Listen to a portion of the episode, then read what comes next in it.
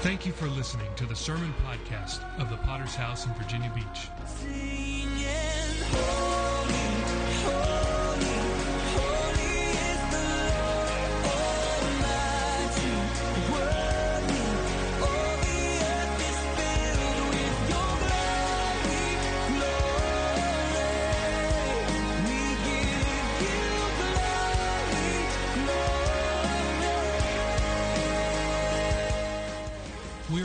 Church with a worldwide vision for winning souls, making disciples, and planting churches. We're a Pentecostal church affiliated with the Christian Fellowship Ministries. We hope you enjoy today's sermon. platform for your ministry. We also want to thank you who are going back to do our children's church ministry. We thank God for your faithfulness as our kids learn a valuable lesson from the Word of God today. Let's open our Bibles to the book of Acts and chapter 4. If you join me there today, once again, we turn to the blueprint of the Church of Jesus Christ. And I've mentioned so many times that when when you want to do a building, you want to create a new space or a new project, you have to begin with a plan, a blueprint of what is going to take place. And if we are going to do the church correctly, then we also need to stick to the blueprint. And that's what we find in the book of Acts.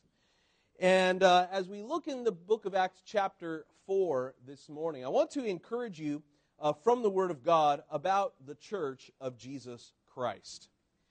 And I want to take a moment to remind you how much this little device has changed your life the smartphone.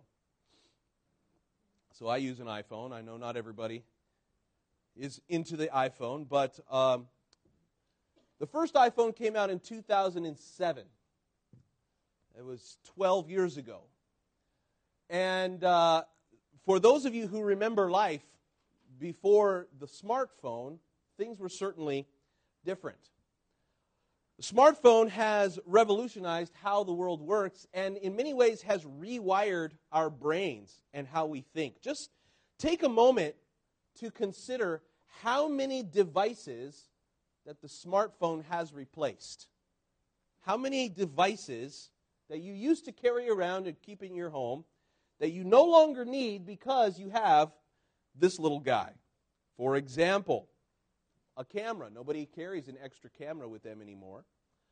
A camcorder. I remember when I was a kid, man, we had the VHS camcorder that you would sit on your shoulder and you had wide and tight. And every Christmas morning it'd be like a project to record what's happening. No longer. How about the how about the separate radio that used to sit on top of your table? How about the iPod? Nobody uses iPods anymore because all of the music is right here. A calculator. You don't need a separate calculator anymore because you have an app. A voice recorder. You may, there used to be a whole market for little teeny tiny cassette tapes with little teeny tiny cassette tape players for the purpose of recording voice notes to yourself and then playing them back late. Well, no longer. Smartphone takes care of that. GPS.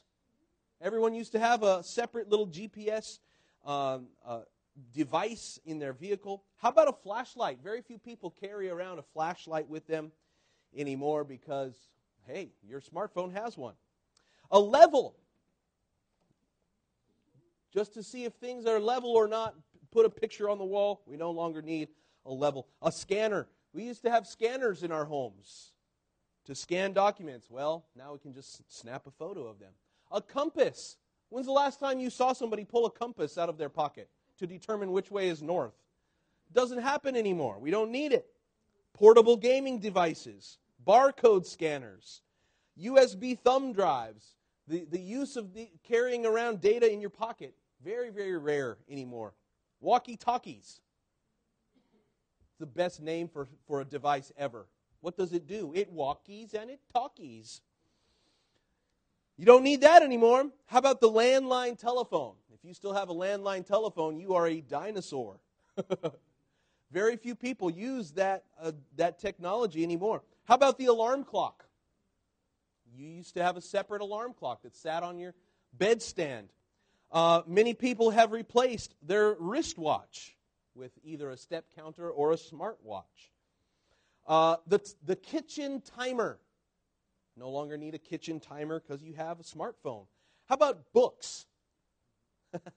Very few people are actually reading paper books. How about a calendar? How about a Rolodex? How about a notepad? How about the newspaper, magazines, all of these things? Uh, board games. All of these have uh, either been replaced or, by and large, mostly replaced by smartphones. A guitar tuner, a light meter, debit cards are on their way out because of smart uh, technology and phones, business cards, uh, remote controls, car keys, paper money, cable TV.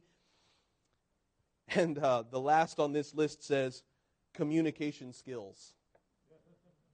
the smartphone has changed the way that we think about life by carrying this device around in your pocket has made a lot of things easier but in some ways has made some things very difficult hasn't it? What used to be easy has now become harder. And as i was pondering um, about the church of jesus christ and comparing it to the smartphone you know i was thinking that there are some things that the church does for us. The reason why we still come to church and we can't do it on our smartphone. My question that I want to pose to you is what can the church do that your smartphone cannot? What can the church do in 2019 that your smartphone is still incapable of doing? Well, let's begin to answer the question by reminding ourselves what the church uh, uh, cannot do. Is it just here to provide good sermons? I hope to deliver a good sermon every time you come to church. But can I tell you, you can find a few good sermons on your smartphone. So the church does not exist just for great sermons. Uh, maybe it's worship music. We come together and lift our hands and sing together. Yeah, you know, there's something about singing together, but, you know, if I put my earbuds in and I put on Spotify, well, I can get into an atmosphere of worship pretty quick. So it's not just for the, for the music. Maybe it's Bible study. We learn the Word of God together. Yes, we do that. But how many know there's an app for that? There's an app that replaces, uh, or not replaces, but is capable of Bible study. So what's left on the list? So I, I've come to you this morning with uh, with a few things that we are still doing in the church of Jesus Christ that your smartphone is incapable of doing. I hope that you're ready for this list. So, Acts chapter 4, verses 31 through 34, familiar scripture from the Word of God. It says, When they had prayed, the place where they were assembled together was shaken. And they were all filled with the Holy Spirit. And they spoke the Word of God with boldness. Now, the multitude of those who believed were of one heart and one soul. Neither did anyone say that any of the things he possessed was his own, but they had all things in common. And with great power, the apostles gave witness to the resurrection of the Lord Jesus. And great grace was upon them all. Nor was there anyone among them who lacked. For all who were possessors of lands or houses sold them and brought the proceeds of those things that were sold. Let's pray for just a moment. Father, we come by the blood of Jesus. Remind us once again in a world that is being revolutionized by technology and information at our fingertips. God, remind us that there are some things that all this technology and information are not able to provide to us. And I'm praying today that we would lay hold of those things, God, that you've called us to lay hold of today. We're asking that you pour out your Spirit once again in Jesus' mighty name. God's people would say, Amen. What is the church for? What can the church do that your smartphone can't? Why are we here today? And the first I want to begin with is the idea of worship. And when I talk about worship, I'm not just talking about music. We see what real worship looks like in verse 31 of our scripture. It said, that when they had prayed, the place where they were assembled together was what? Shaken. The place where they were assembled together was shaken. That is a picture of worship. Worship is not intended to change God. We come and we tell God who He is. We proclaim His power and His might and His glory and His holiness. Worship, music will help us in the, in the, uh, in the act of worship, but it is not only music. Worship is about, is about living a lifestyle in reverence and awe of God. And whenever you find a people who are truly involved in worship, you will find that the place where they assemble is shaken. Our prayer is that when we come together in the house of God, it's not just that we lift hands and clap our hands and sing our songs. It is that the place where we live, our homes, our communities, our families, would be shaken with the power of the Holy Spirit. How many believe that God can still do that? How many believe that God can still shake an individual's life? Now, we see that when people come to the gospel, that when people begin to believe in Jesus Christ, that their personal lives can be shaken up, right?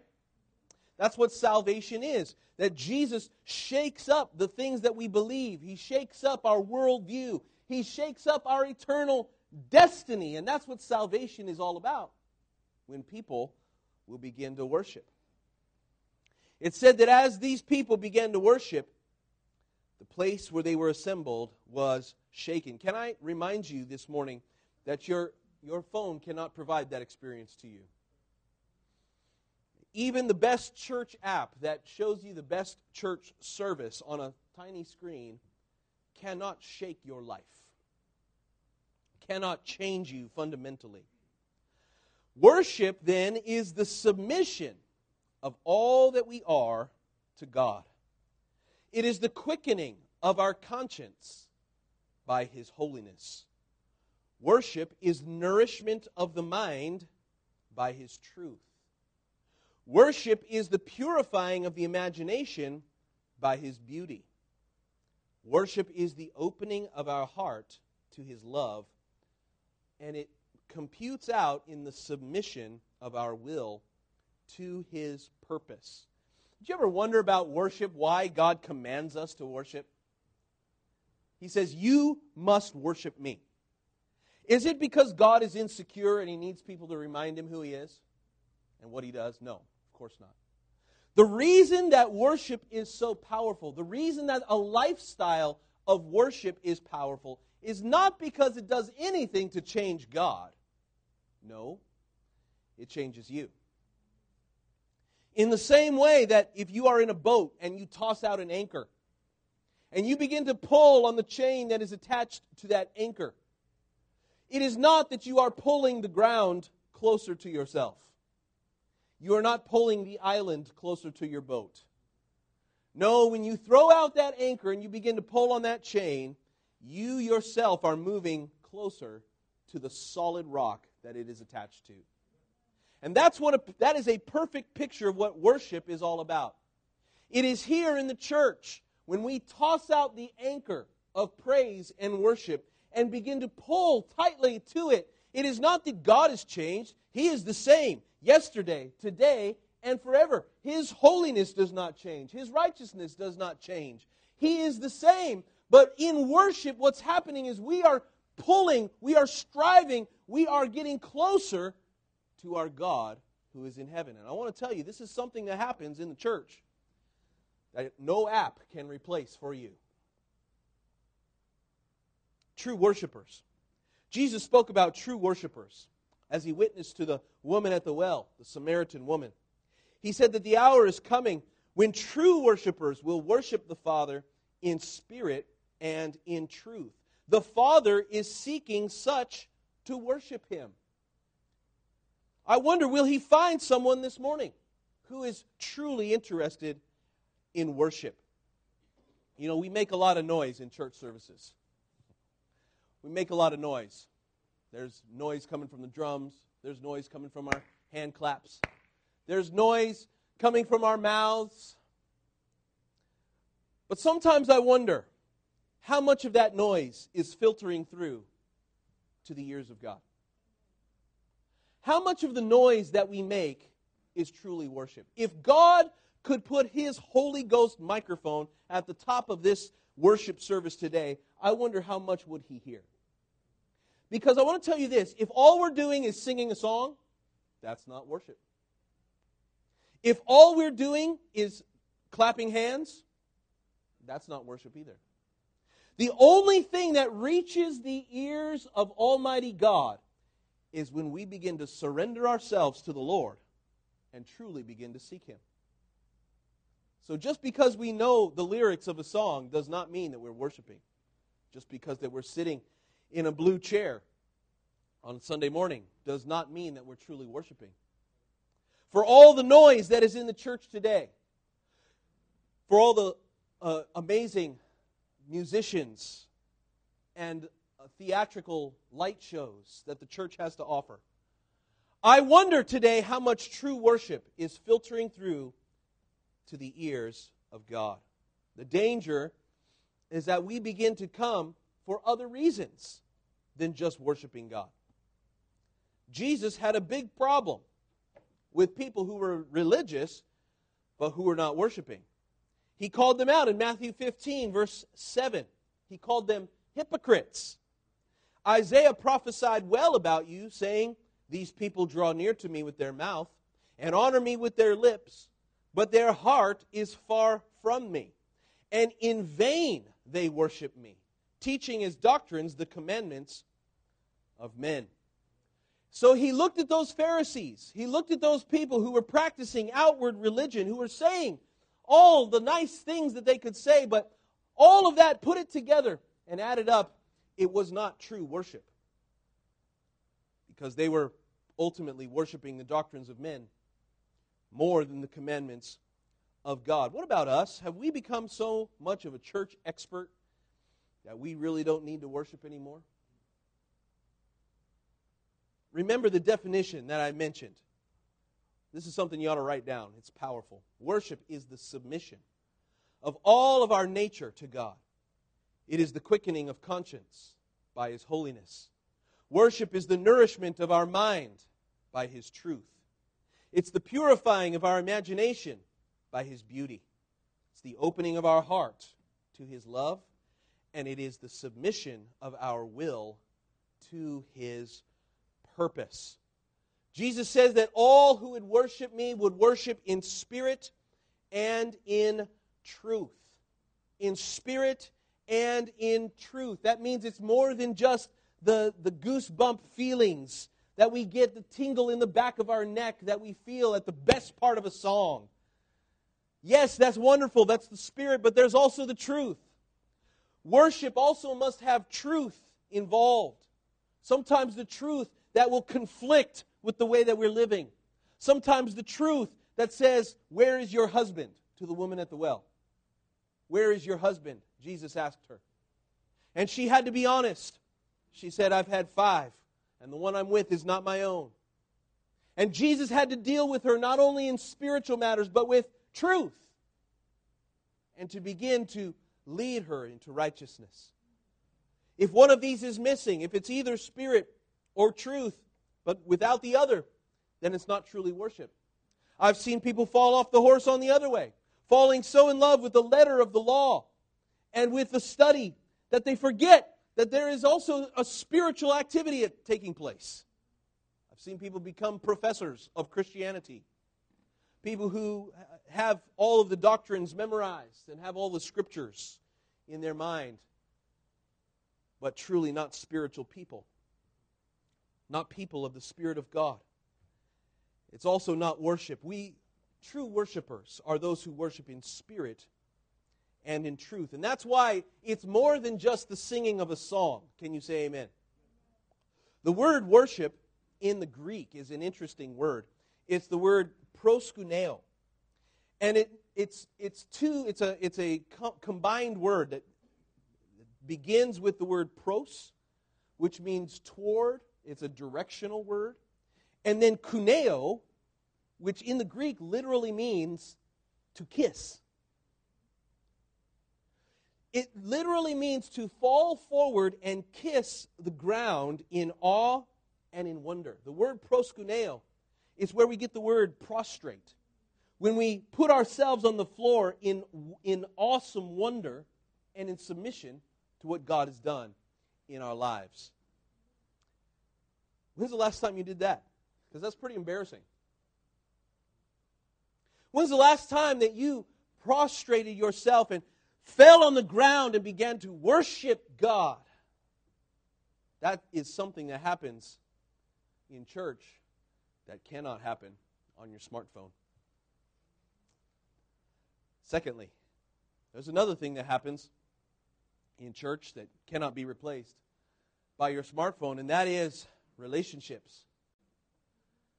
Relationships. This is something that we are losing in 2019. In many ways, uh, technology has, has made us more interconnected than ever before. We have more ways of texting each other, more social networks than ever before, more ways of um, transmitting information. We've got Skype to FaceTime to Facebook Messenger. On and on it goes Twitter, Instagram, messengers. There's a thousand apps just for communication, right? And yet, at the same time, we are losing our ability to build relationships. Relationships. How many of you have figured out already that it's easier to, to, to get a hold of somebody by texting them than by calling them? If you call somebody, they won't pick up the, the phone. But if you text them, whoop, immediate response. It's amazing. And why, why is that? What has changed in the last 12 years since the smartphone that is, uh, and actually this began before the smartphone. How many remember the T9 keyboard on your, on your flip phone? I remember that. Even then, it was the beginning of the text message revolution where uh, instead of speaking to somebody, hearing the inflections in their voice, where we've now resorted to the text message. You know the problem with the text message? You can convey information with a text message very easily. That's what's convenient about it. But what you cannot do with a text message, you cannot do even with emoji characters, you cannot express emotions. You cannot express how you really feel about something. And so something is lost in communication through the smartphone. There is something that takes place through the human voice, through the inflection, through the facial recognition, right? Through the facial uh, expressions and body language. There is something that we confess. And so, what I always recommend to people if you need to communicate something important, don't text it. If it has any emotional weight or value, then call, don't text. You know, if it's just information like uh, which, uh, which Chick fil A are we meeting at, the one by the church, that's okay. That, there's no emotional value to that conversation. But the moment there is emotional value, you better put down the text message, put down the iMessage, put down the chat bot, and make a phone call or meet in person. You will save yourself a whole lot of miscommunications. This is what we find in the church of Jesus Christ. This is what we have here today that cannot be replaced by a smartphone. It is not only communication with one another, relationships within the body of Christ, but it is a relationship with our Father. Listen to me carefully today. Our scripture says, Nor was there anyone among them who lacked. How is that possible? How is it possible that you had uh, uh, 3,000 people who had recently given their lives to Christ? There was, a, in addition to others who were being saved, the original disciples of Jesus. And among those many, many people, it said there was nobody among them who lacked. Nobody among them who was missing a meal. Nobody among them who was having a problem that someone else could not solve. That's interesting to me. You know why? Because it means that the people there were connected with one another. It means that uh, that, that there was people who made their needs known, and there was other people who said, you know, I can help you with that. There was a relationship in the early church. This is something that the world cannot replace. This is something that an app cannot do for you. This is what our purpose in the church is all about. How many know that Jesus is our good shepherd? That he watches over his flock. Jesus spoke and said that the thief's purpose is to steal, kill, and destroy. But my purpose is to give them a rich and satisfying life. That's why we're here today. We want to experience the rich and satisfying life that Jesus has for us. But see, a sheep cannot do that on their own. A sheep cannot experience the rich and satisfying life when he is isolated and separated from the rest of the flock. Think with me. If a sheep is isolated, how long is he going to last? Out in the wilderness with no protection, with no other sheep around. That thing is wolf food and is not going to last long because the sheep has no natural defenses, right? The sheep doesn't have sharp claws or sharp teeth. The sheep is, a, is, is not a predator, it's the prey. It has eyes on the side of its head that can't see very well. If a sheep turns over and goes a belly up, you know, it has no natural defenses. There's, there's no way that it can protect itself. And so the sheep only finds the rich and satisfying life in connection to the flock and in connection to the good shepherd.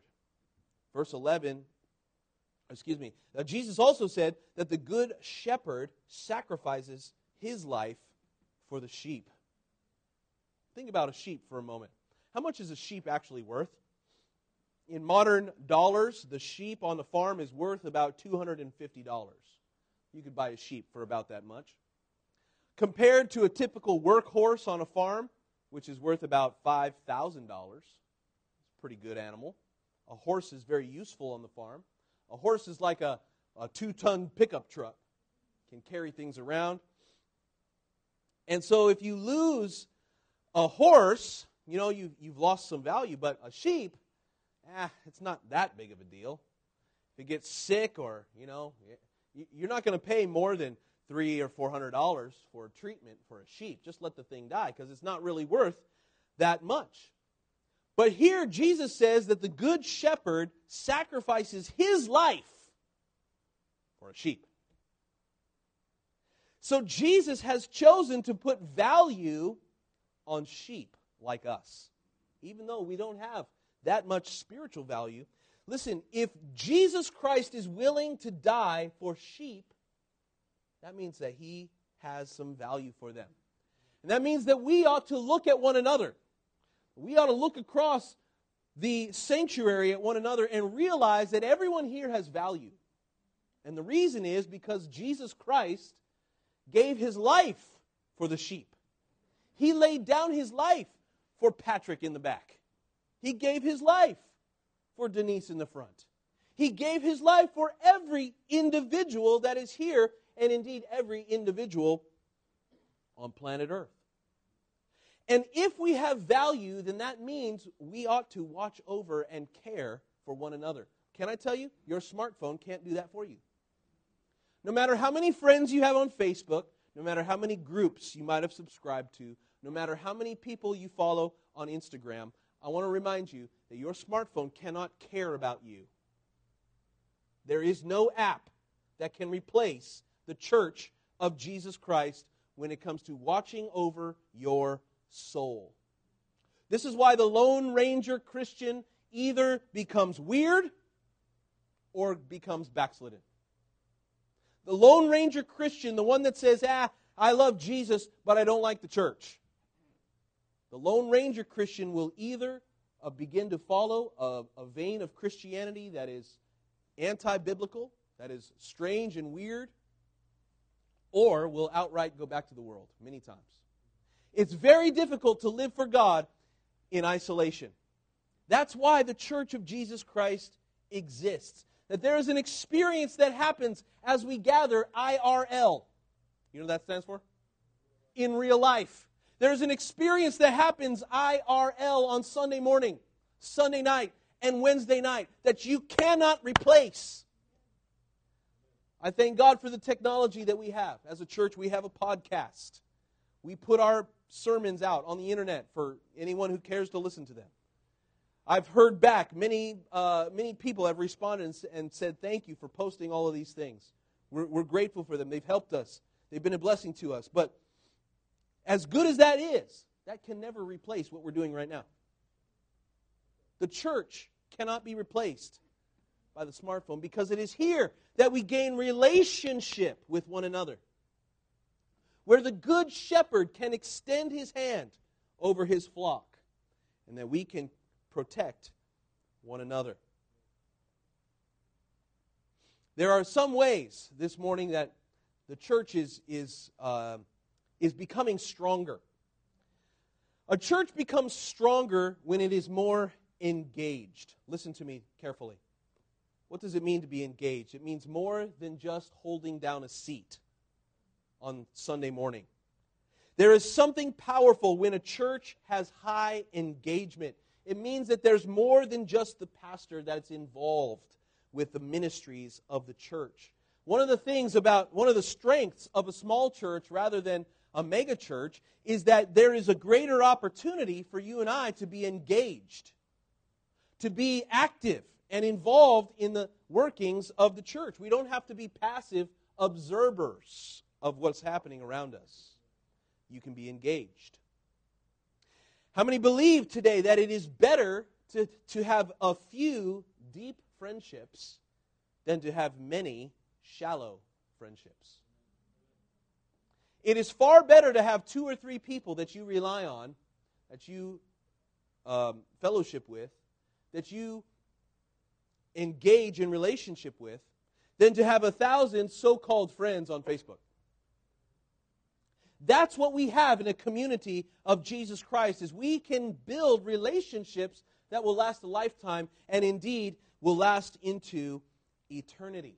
What we have here in the church is the opportunity for friendships, true godly friendships that can bless our souls. Deeper is better than wider. There's that old song, Deep and Wide, Deep and Wide. His love is deep and wide. And it's true that the love of Christ reaches to every corner of the earth, to every soul in every place. But I want to tell you, it's better to be deeper in prayer. It's better to have a few prayers that go deep than to have many prayers that are shallow and on the surface. It's better to have a few services where we go deep into the Word of God than to have many that are so shallow and meaningless.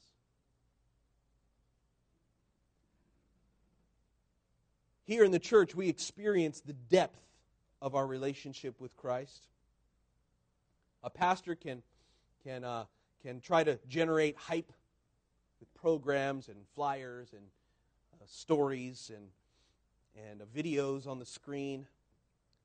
Maybe a pastor can generate hype to cause it more people to come, but you cannot generate hype to make a church go deep. That is a work of the Spirit of God. Deeper is better, it's healthier, and it will sustain our Christian lives over the long term. So I want to remind you that what the church had in the book of Acts, chapter 4, what they had was deep relationships with one another and with God. And that cannot be replaced by a smartphone. Finally, what can the church do that your smartphone can't? Can win the lost. Our final purpose here on the earth is to be a witness. To be a witness to the world around us. It said this in our scripture, verse 33, that with great power the apostles gave witness to the resurrection of the Lord Jesus Christ. As I mentioned already, we live in a time where we have more tools of communication than at any point in human history. We can broadcast through apps, we can broadcast through the air, we can broadcast, we can do amazing things with our technology. But what you cannot replace is personal evangelism and discipleship. You can't do that through an app. It can only come as a result of relationship. It said that these first believers in Acts chapter 4, that their, their lives were filled with the gospel of Jesus, giving witness to the world that was around them. And so, the three things that the church does that cannot be replaced by a smartphone we're worshiping, we are called to watch over one another and to have relationship, and finally, to be a witness to the world around us. So, what about you this morning? It says, with great power, the apostles gave witness. How much power is your witness? Because the world desperately needs a powerful witness. You don't have to have a powerful, you know, uh, transformational, life changing uh, story. You know, sometimes we hear these testimonies that are so incredible, like the, the Nicky Cruz transformation, uh, who used to be this terrible uh, gangster on the streets of New York, killing people and doing drugs, and set free by the blood of Jesus. And we're so grateful for those testimonies that God has provided. But you know, you don't have to have that kind of a testimony to have a powerful witness. You could be a church kid that grew up, uh, never did any drugs, never drank any beer, never got in trouble at any parties. But you know what? Your salvation is just as powerful as the guy who's on the street. You know why? Because you are on the same you are on the same path to the same hell. And you got saved by the same blood, by the same Savior. And so the witness must have great power. We have to understand that the Lord wants us to have power in our witness. And that's why He has sent the Holy Spirit. That's why. Listen, we don't have to be witnesses in our own strength. We don't have to have convincing arguments. All we must have today is a willingness and a submission to the Holy Spirit. And if we will, with great power, the apostles gave witness. It said, Great grace was upon them all. I don't know if you saw this week, but there was a real life example of great grace. There was a, an, there was a uh, event that took place in Texas, a tragic event where an off-duty police officer was coming home from her shift as a police officer, and she she accidentally went into the wrong apartment building. Maybe you've heard the story. She opened the door, and uh, and she saw someone who she thought was an intruder in her house. And she reacted uh, out of fear and immediately pulled her weapon and shot the man. She thought he was an intruder. She was protecting her home and her life.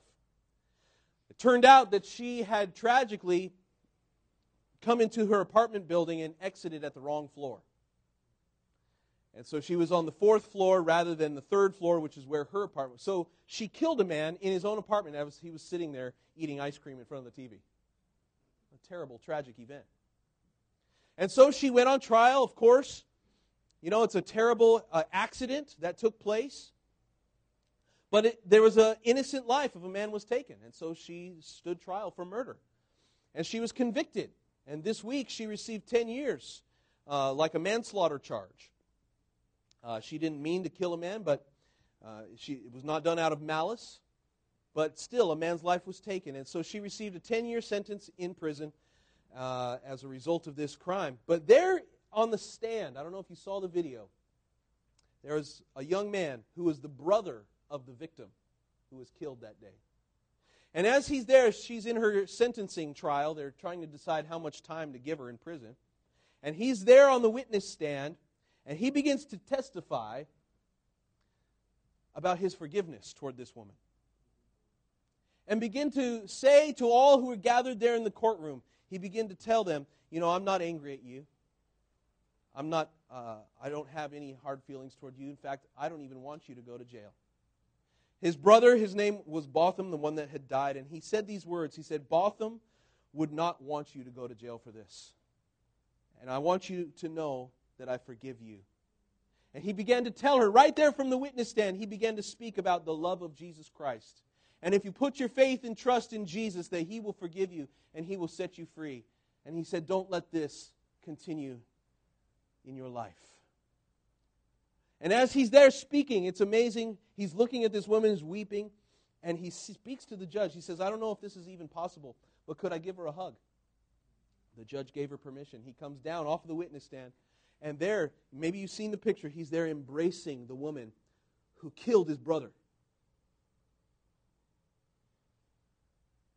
We don't often see real life pictures of great grace, but that was it. We don't, don't often see in our fallen world a picture of what great grace looks like. I want to tell you, if there is ever salvation in a life, that was it. The power to forgive a woman for shooting your brother, and the power to proclaim, I forgive you. I'm not angry. That's what great grace is all about. When it says that great grace was upon them all, grace is something that you cannot earn, grace is something that you cannot buy. Grace is something that is freely given. This man was able to give great grace to this woman because he had already experienced great grace from Jesus Christ. We are all here this morning. We are all recipients of the grace of God. You know why? Because we deserve the cross. We deserve the pain that Jesus felt. But Jesus decided to show great grace to us, and that means that we can, can begin to show the world what great grace really means. That cannot be replaced by a smartphone. There is no app that you can download that can show people great grace. And that's why the church is still here. That 2,000 years later, and with all the technological advances that have taken place, the church is here in 2019 for this reason to be a witness to the world of what great grace really means. And so I would encourage you today to be a person who exhibits true worship, a life surrendered to his purpose. To be a person who watches over in relationship with God and with others. And finally, to be an incredible witness of great grace of the resurrection of the Lord Jesus Christ. Let's bow our heads this morning and close our eyes for just a few moments as we bring this service to a close. And as God's Spirit once again deals with our hearts and our lives,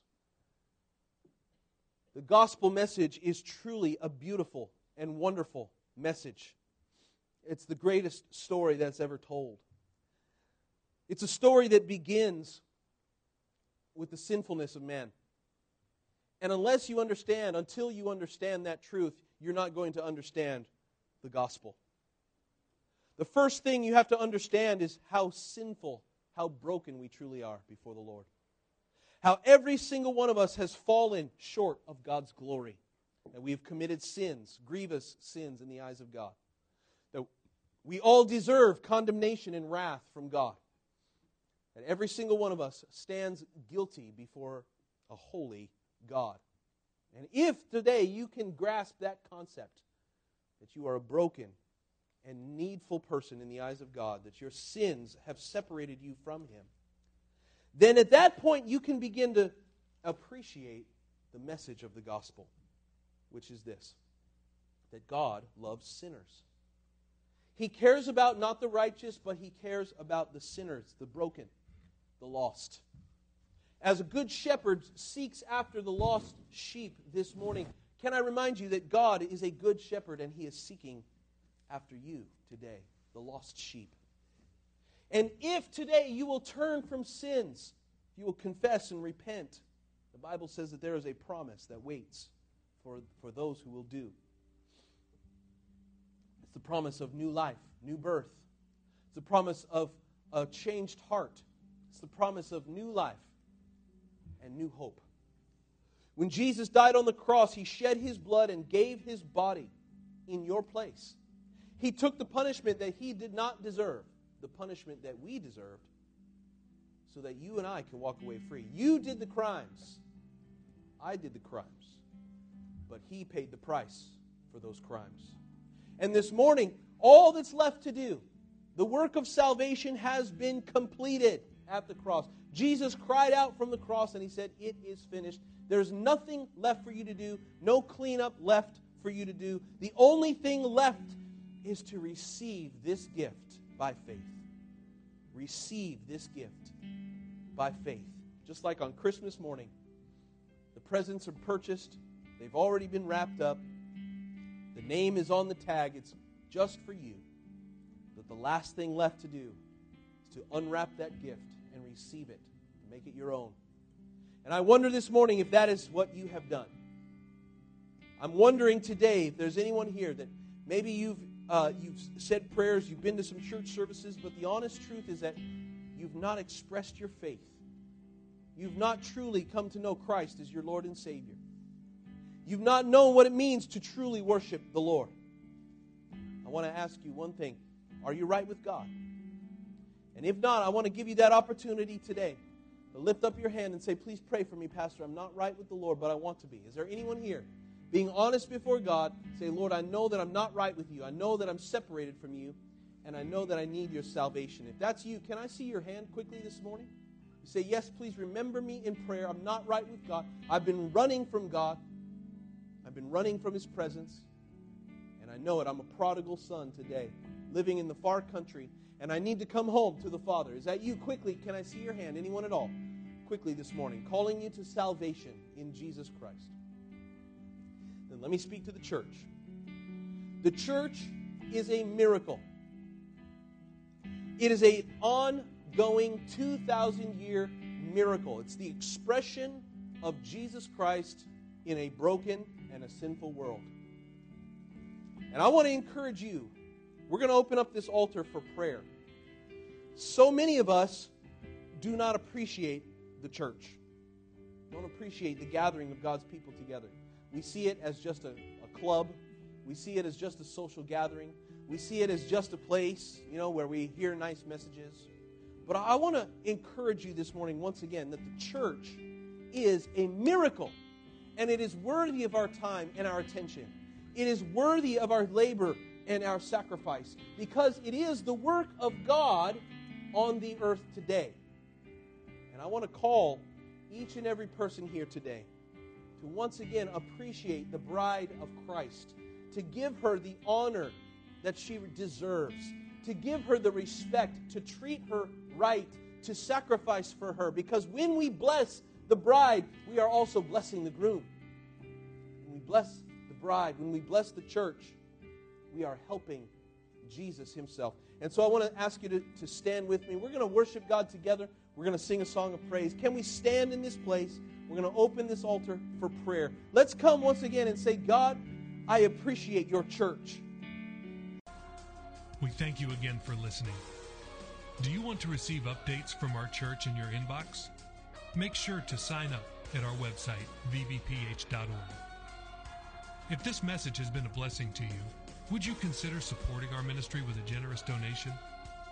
Please visit our website at vbph.org and scroll down to find the Give button at the bottom of the page. We would be so grateful for your support. Until next time, love God and love people.